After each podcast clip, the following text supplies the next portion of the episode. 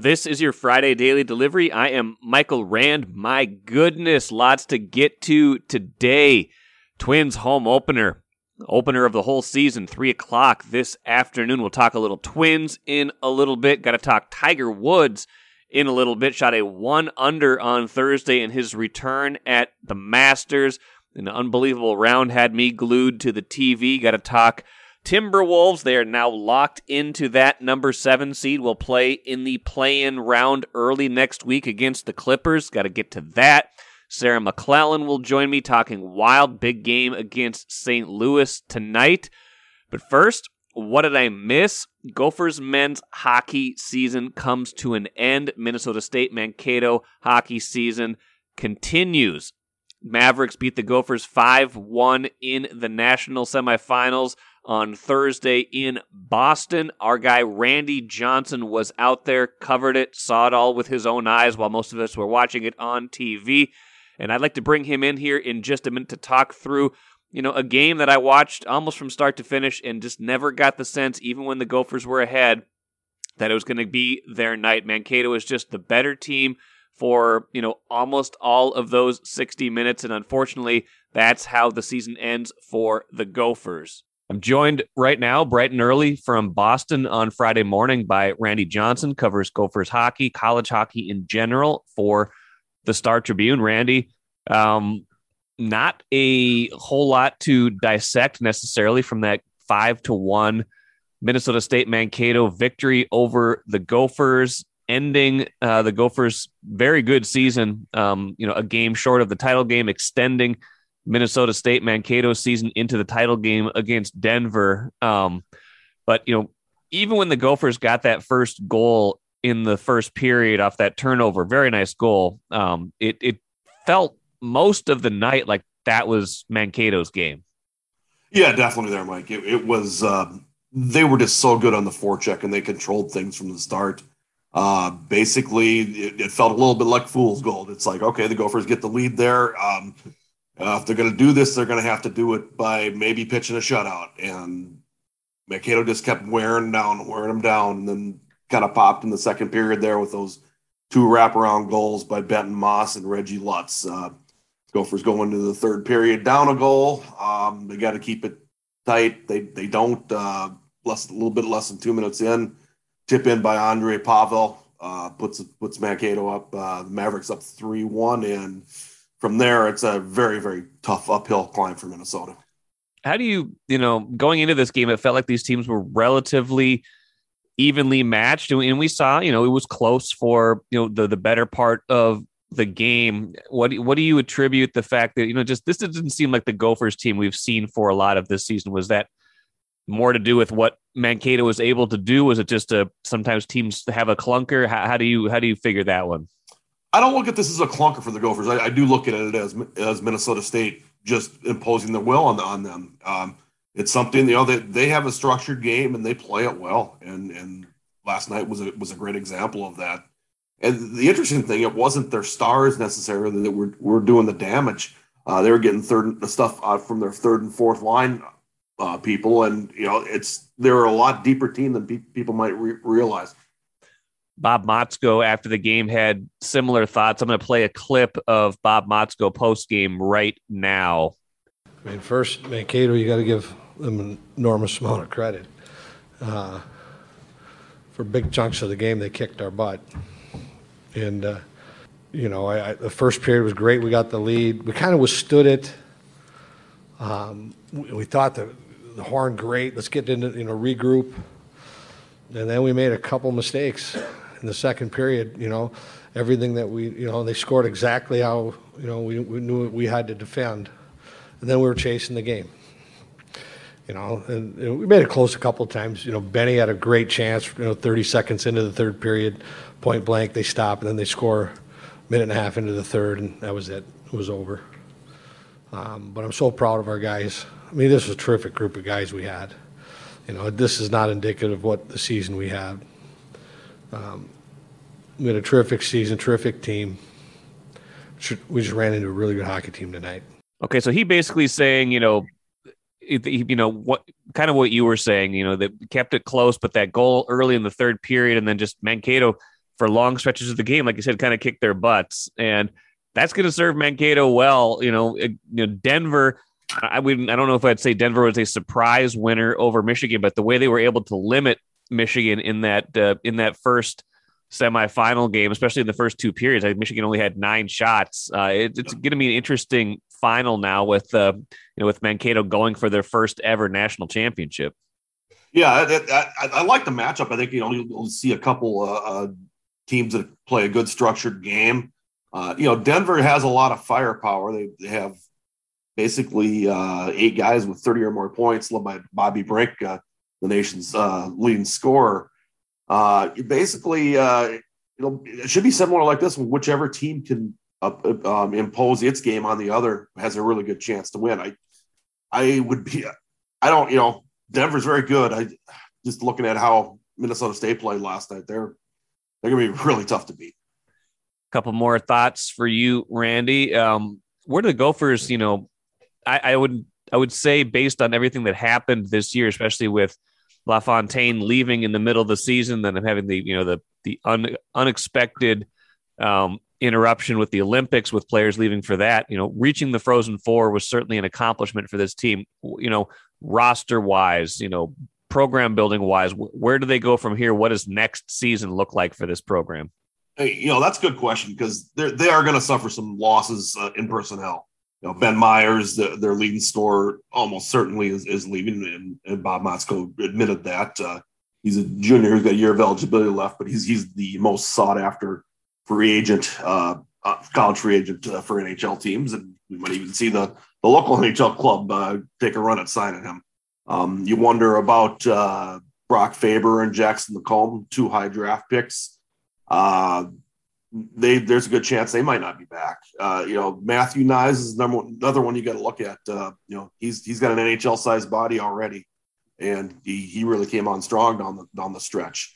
Uh, you know that that's going to be uh, the, have a, good, I guess. Uh, how, how would I put it? Just basically how, how they go into next year. They have some good recruits coming in, one of the top ones in the country uh, out, of, out of Pittsburgh. So they're they're they should be pretty good again next year, but they will have some significant losses.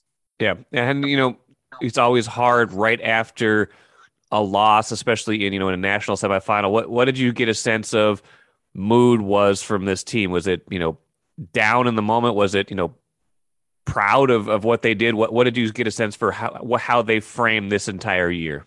Mm, yeah, I think it's a combination of both. I mean, the, the players were were were pretty, and, and Coach Motzko too. They they were pretty uh, down. Um, you know, basically this one stings pretty pretty hard. It's it's you know you, you're that close to your goal, and the season ends against a against another team from Minnesota. That that that isn't a good feeling for them. Um, but you know, I think deep down they'll they'll be able to look at uh, you know a, a season that uh, had a lot of positives.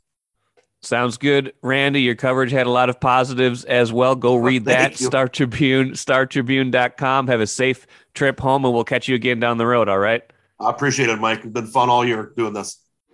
Take a playcation to Mystic Lake for 24 7 gaming, fun restaurants and bars, and luxurious hotel rooms.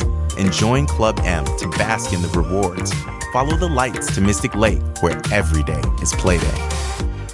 So, like I mentioned at the jump, it is opening day for the Twins. We got to talk about that team for a little bit, even though we did most of the season preview on Thursday. The trade of uh, Taylor Rogers was not finalized. We talked about it some, as it was seems like it was, seemed like it was nearing the finish line not long before I recorded on Thursday, but that became official. Chris Paddack, the primary player coming back, although the Twins also got a relief pitcher in uh, Emilio Pagan coming back as well. So not all is lost in the bullpen, but just very, very strange times with these Twins. I, I don't know what to make of this team. I don't know. I don't even know who's in the starting rotation right now because you thought before they added Paddack that it was going to be, you know, Joe Ryan who's getting the ball today, uh, Bailey Ober, and then veterans Sonny Gray, uh, Chris Archer, and Dylan Bundy. Now they've got six, including Paddack. I don't know if he slots in if they go with the six man rotation early and then sort it out as time goes on. If somebody's the odd man out and suddenly becomes a long reliever, I don't know. So I don't know who's going to start. And I don't know who's going to finish games because Taylor Rogers, um, you know, for as much as they might have struggled to keep him keep him next year when he was going to be a free agent and was going to get expensive, uh, he was a guy that you could say in the back half of your bullpen. That's a guy that can get me, you know, four or five outs sometimes on a given night. now I don't know who's going to pitch the seventh. I don't know who's going to pitch the eighth, and I don't know who's going to pitch the ninth. I'm sure Tyler Duffey will get some of that. I'm sure Joe Smith will get some of that. Maybe even Pagan gets some of that. Um, and some of their younger guys, especially Jhoan Duran, will get some of that as well, and maybe a Jorge Alcala.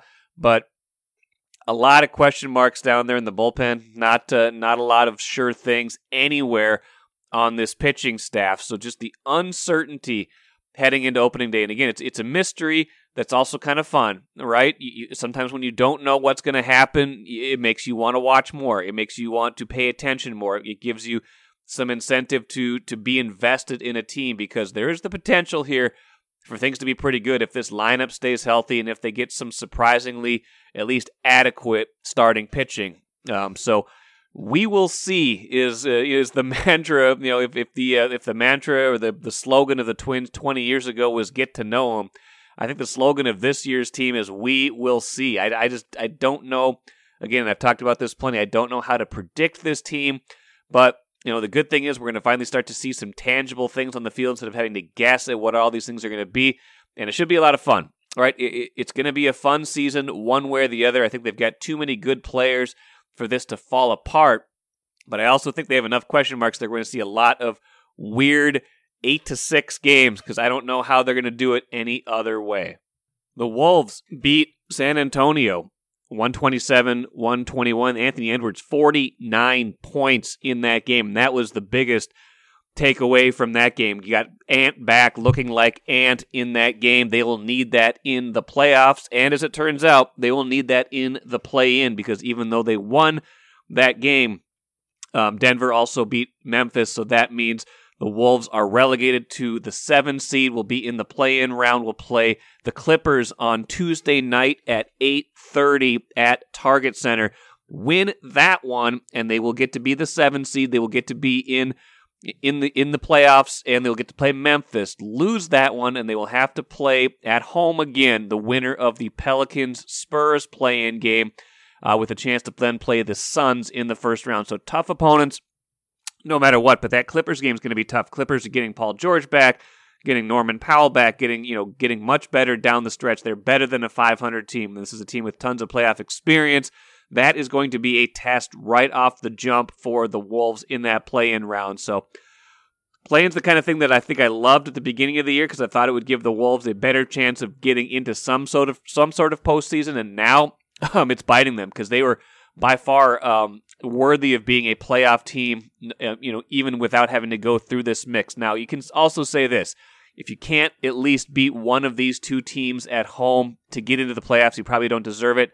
I get that. I also think body of work should matter and that they, over the course of 81 games now, being 46 and 35, have proven that they are a playoff team. So they're going to have to do a little bit more work to get into the regular playoffs, but that will be exciting too because that is a one game do or die um, you know, not exactly because then they get the one more chance if they lose that first one. But each of those games is just one ra- one game for one round.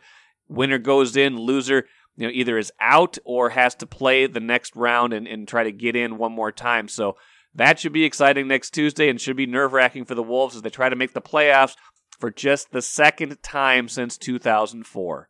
Happy to be rejoined on Daily Delivery by Sarah McLellan, covers the Wild for the Star Tribune. It's been a pretty good run for that team lately, but hit another snag against a team that's been a familiar pain to them this year. Nashville lost 6 2 the other night, their third loss in three tries. None of them particularly close against the Predators, but it did end, Sarah, a string of what, nine, 10 games in a row where they've gotten points. So it's not, we're not here to talk gloom and doom. We're here kind of, kind of more to talk matchups and just, you know, as they go down the home stretch here, try to fine tune their game, you know, for what is almost certainly going to be a trip to the playoffs. How, how much does it matter that they've kind of struggled against the two teams they're almost likely to, they're most likely to play? I mean, St. Louis just once so far, and they'll play them again Friday. How much does that matter versus how much does it matter just how they are playing and preparing in these final 13 games? Yeah, it is kind of perplexing that this is a team that has scored very signature wins against some of the best teams in the NHL this season in Washington and Carolina and even Tampa Bay. But this is a team that has struggled inside its own division. And the Nashville matchup is a perfect example of that. I think the game earlier this week was going to be a maybe a good check-in, a, a good test because the, the previous two losses, uh, one was really early in the season and the other one was obviously uh, during a during a slide. Um, but you know, this latest matchup was completely different circumstances. The Wild was rolling, just coming off, you know, a couple of wins at Carolina, at Washington, a 10 game point streak, like you mentioned. Um, and this obviously is the team now. You know, the trade deadline acquisitions have settled into their roles. The Wild looked very different than those previous matchups. But yet, you're right. It was the same outcome a lopsided loss that was particularly fueled by special teams play. And I think that's the big takeaway right now and we'll see if that is a factor in this next matchup against St. Louis. But um, you know, the Wild has you know rediscovered its scoring prowess, and the defense has tightened up, and the goaltending obviously has been steady, but special teams still remain an issue, and it's not a new problem. Obviously, the power play has been very up and down. The penalty kill has had ruts and it's still you know a problem for this team as it is trying to fine tune for the playoffs with this new look lineup that was put in place to succeed in the playoffs. So uh, I think that was the big takeaway, obviously, from this last loss to the Predators. And that whole season series has been dominated by special teams play. And I, I think what's uh, important about that is that not only is this a division matchup that could very well, you know, obviously reappear in the playoffs, but special teams do tend to play a very significant factor in the postseason. Um, series can be won or lost by power plays and penalty kills, and so I think that really should probably, and you know, maybe a big focus the rest of the way is, is trying to find some consistency with that, trying to make it so that it's not something that is deciding wins and losses for this team if it can't be, you know, a positive momentum generator. Um, because we can see obviously what happens when it isn't a 6-2 loss to a division team that is still you know many points behind the wild in the standings. Now it seemed like you know there was a tone set from the outset of that game. It was a very physical game a lot of fights early on you know that'll happen between division rivals especially at this time of year. You get the sense that nashville wants to draw the wild into that kind of game get into a kind of game where special teams work to their advantage because I think in in all those matchups, you're right, it has been a factor. Wild have not seemed to have an answer for what whatever Roman Josi does, and obviously he he's a problem for a lot of teams. He's a very good player, but he in particular seems to give them problems, especially on the power play. Yeah, he's kind of that quarterback, and and Marcus Foligno mentioned that in particular that role that he plays, and maybe that's something the team has to specifically adjust to in the next matchup but you're right. It, it was a more grittier game, that physicality, the edginess. And I don't, you know, I don't know if that was one side trying to send a message and, and, you know, Dean Evason, the coach didn't feel that the wild was initiating that. Um, but obviously that's what's changed too, since the last time these two teams met was that the wild did bring more toughness into its lineup. Nick Deslauriers, um, Jake Middleton, obviously two of the players that did fight in that game. Um, but still, you're right. This is a team that thrives at five on five. This is a team that is built to succeed by rolling its lines and having, you know, four forward lines, three defensive pairs engaged. And when someone's in the penalty box serving a penalty, obviously that rhythm gets interrupted. And you could see that then um, you know, just the team struggled to get to its game and keep the action at five on five with three power play goals against. Um, it's just not a recipe for success for this team. And, and I think they know that. Um, but it still obviously is an eyesore as this team is trying to fine tune its game for the playoffs, especially in these matchups, like you said, that could be a preview of what's to come in the first round. Yeah, just noticing right now, and I I checked it earlier, and I just wanted to double check that I was right. Wild giving up 54 power play goals this year. That is the third most in the NFL or NHL, excuse me. Um, that's you know, again, like you said, that's that's that's problematic. It's not something you can't fix, but you know, 69 games into an 82 game season, it does also kind of feel like that is who they are, and maybe the the best way to solve that is you know, not so much uh, fixing everything that's broken right now, as much as it is trying to stay out of the penalty box in the first place because they, they might know that that's a weakness they have. Yeah, staying out of the box is key. And that was something that the team mentioned after this loss to Nashville. And, and Dean Evason said he looked back, he, he didn't feel like the Wild was undisciplined. And if discipline isn't a problem, then maybe it's just being diligent and just knowing that this is something the team has to avoid because you look back through, you know, playoff history and, and you can just see so many series that either change or there's a big momentum shift because of a, power play goal, a timely, opportunistic um, scoring chance, a, a, a, big penalty kill. Special teams just tend to get magnified in the postseason. And we're already seeing that shift as the regular season action is starting to mimic what the playoff intensity will be like. And, you know, it obviously was a huge factor in this loss. And, and I'm guessing that's probably something the team has to brace for down you know the rest of the the stretch drive here to to the playoffs is just realizing that and trying to maybe not make it as big of a factor in these games if the wild you know continues to lose the special teams battle one thing i should mention too um, is that cam talbot has not played in any of these three games against nashville the first two were kaapo kähkönen this last one was marc andre fleury not sure what that plays into it. Not like those aren't capable goalies, especially Marc Andre Fleury. We know what his reputation is, but you do wonder if Cap or um, you do wonder if Cam Talbot gets the start in that last game against Nashville, kind of depending on where they are in the season, I suppose too. But you know, it's it is still a point too that Nashville is in fourth place, still still not the most likely first round playoff opponent for the Wild. That would be St. Louis at this point, a team they lost to in that Winter Classic. They only played them once this year.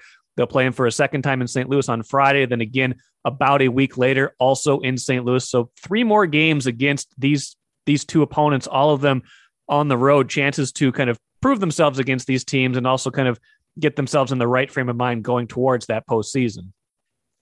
Yeah, I think St. Louis is the really intriguing team in this division and maybe even in the West right now in terms of like the teams that are maybe top three in the division um, in the in the Pacific and in the Central, because obviously Colorado is you know running away with the best record in the NHL. You know they are obviously the bona fide contender. But St. Louis has the experience. They have the pedigree and they've accomplished what you know the avalanche hasn't in recent years and that's you know winning a title winning the stanley cup and a lot of that roster is still in place and so i think you know maybe that's the muscle memory but getting into the postseason i think st louis is you know could be a very credible opponent even if they are coming in as a as the third seed and obviously then the visitor um, the road team in that first round series um, so I, I that's why i think friday um, will be a good test for the Wild to again check in, see where that matchup is at.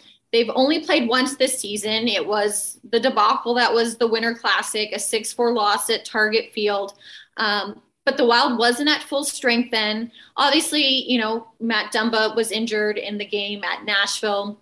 But this is more in tune with how the Wild is expecting to look in the postseason in a potential first round matchup, potentially against St. Louis. Um, so this is going to be a significant test and um, see maybe how far they've come since that New Year's Day game and really maybe get a preview of what to expect if in fact this matchup does line up for the first round of the playoffs. Again, I think St. Louis still with that experience, the heaviness, the skill, the speed, I think they still possess the formula that will win in this conference, especially in the postseason. Um, so this should be a really timely measuring stick for the Wild to see where it's at and see what it, like I said, can maybe expect in the first round. It is nice this time of year to be talking about potential matchups instead of holding on for dear life to a playoff spot. It doesn't feel like that's going to be the the ride to the finish um, this year. I mean, like you said, like I've already said, they were on a 10 game point streak before this loss to Nashville. It's not like we're talking about a team that's where the wheels are falling off. They've played very well over this last three weeks or so. Question, a couple questions for you before we get out of here. One, as I haven't paid as close of attention since the deadline, other than to see that they have been winning games and, and you know beating opponents pretty regularly. Stylistically, have you noticed that big of a difference since those additions you talked about? You know, with with a little bit more grit and muscle. Does that show up dramatically on the ice, or is it more subtle? I think it's just reinforced the style that this team had already wanted to play. And, and, and, I think it points to then obviously some pretty seamless transitions into the lineup. Um, I, I, think it's just bolstered what the Wild was already probably designed to do. Um, and and then obviously it, it's not a jarring adjustment the rest of the way. Um, Nick Deslauriers has come in and, and brought that grit to the fourth line. Um, that's been you know a, a, steady a steady trio that's been able to like this team does when it has success just be part of that rotation having four lines in and this road trip too has been a good test for the wild in that all these trade acquisitions, you know, settled into the lineup while the team was on a lengthy homestand. So the Wild really got to dictate matchups. They got to put which lines they wanted on the ice as, as part of last change. On the road, it's it's flipped and it's the opposite. And the Wild still, especially in you know the wins at Carolina and Washington, um, you know was able to, to, roll its lines and wasn't caught vulnerable. Um, so that speaks to that. You know, I think that transition as well, like a Tyson Jost who jumped up uh, onto the the Freddie Gaudreau Kevin Fiala line with Matt Boldy out injured. He looks like he's obviously fit in and. Jake Middleton is still, you know, on this top pairing next to Jared Spurgeon, um, and obviously Marc Andre Fleury that was his first loss in Nashville, which obviously looking at those power play goals and, and the tips and the redirections and how many highlight reel saves he had in between, um, that was more indicative of what was going on in front of him than his play, clearly. But it has been, you know, pretty seamless. And, and I think you're right. It does kind of speak to that these were kind of not subtle adjustments, but they were reinforcing you know the identity and the attributes that were already there. And it's been obviously helpful i think for the wild to get them in get them into this rhythm. And then like you said have this run where it's clear that you know they're making a difference in helping the team succeed at the important time of the season before the playoffs. In the midst of this run final thought for you they now have um, two players on each of their top three lines that have 20 goals. Um, you got obviously at the top of that list, the guy I want to talk about mostly here, Kirill Kaprizov, who has 40 now, which is unbelievable. I think the I feel like the last time we talked on this podcast, he had like seven or eight fewer, and it wasn't that long ago. He has been on a goal scoring binge, but you know, you've got a lot of other guys up there. You know, Ryan Hartman with 27, Kevin Fiala with 23, Zuccarello and Eriksson Ek with 21 each, and Marcus Foligno with 20. A lot of that balance, but you know, balance is nice in the postseason. You kind of some sometimes need that guy who can go score two goals in a three-two win and just carry you to the finish line. And we've thought that for you know most of the season about um, uh, about Kaprizov, but he seems to have found another another gear uh, beyond even what he was at a month ago to me.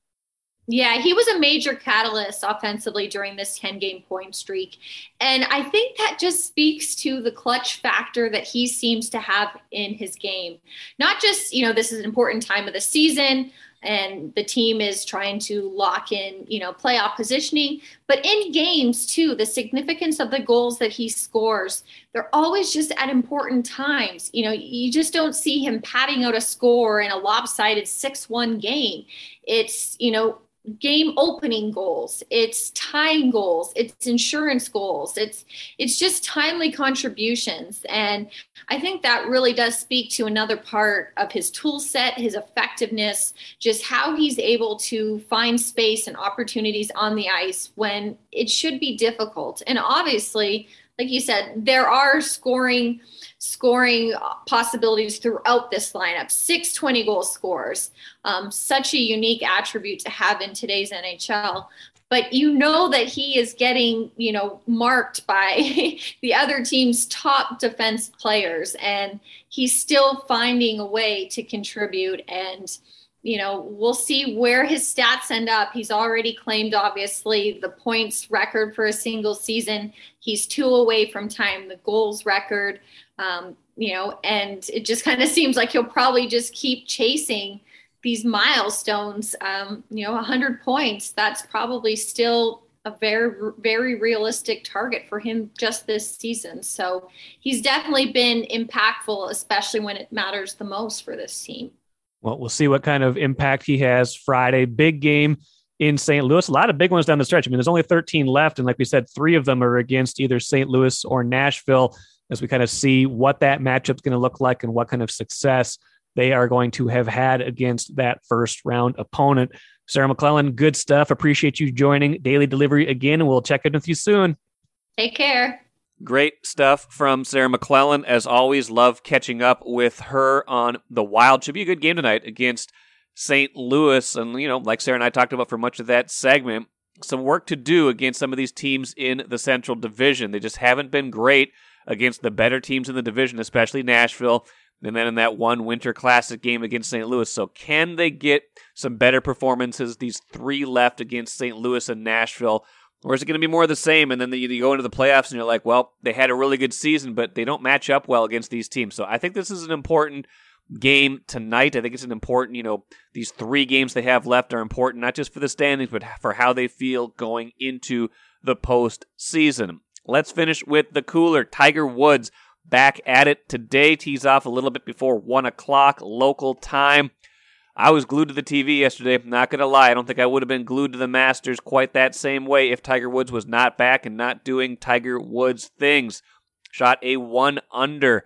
Um, looked good doing it. You know, the putter saved him in a few cases. You know, no one in my golf viewing has ever been better at making those little four or five foot par saves, and he did that consistently um, throughout his opening round Thursday. Now the big question is going to be: Can he maintain it? Can he maintain that stamina? Can he keep you know keep this up after not playing really for more than a year, except for you know practice and a little bit here and there? Can he keep this going? Can he at least make the cut? Can he stay in contention? I mean, after watching him Thursday, I'm more convinced that he can at least make the cut and be a be on that leaderboard. I don't know about winning this thing. There's a lot of great golfers that are in you know in better physical condition that are more tuned up than he is. But again like we say about tiger woods you cannot count someone like that out. And i think thursday's round gave even more fuel to that idea. So i will be watching again friday and throughout the weekend as long as he does make that cut. That will do it for today's show. Thanks so much for joining me all week. Should have plenty to talk about on Monday, too, coming off that first Twin series coming off the Masters. I'm sure Royce and I will get into all of that on Monday. Until then, have a great weekend, and we'll see you again on Monday.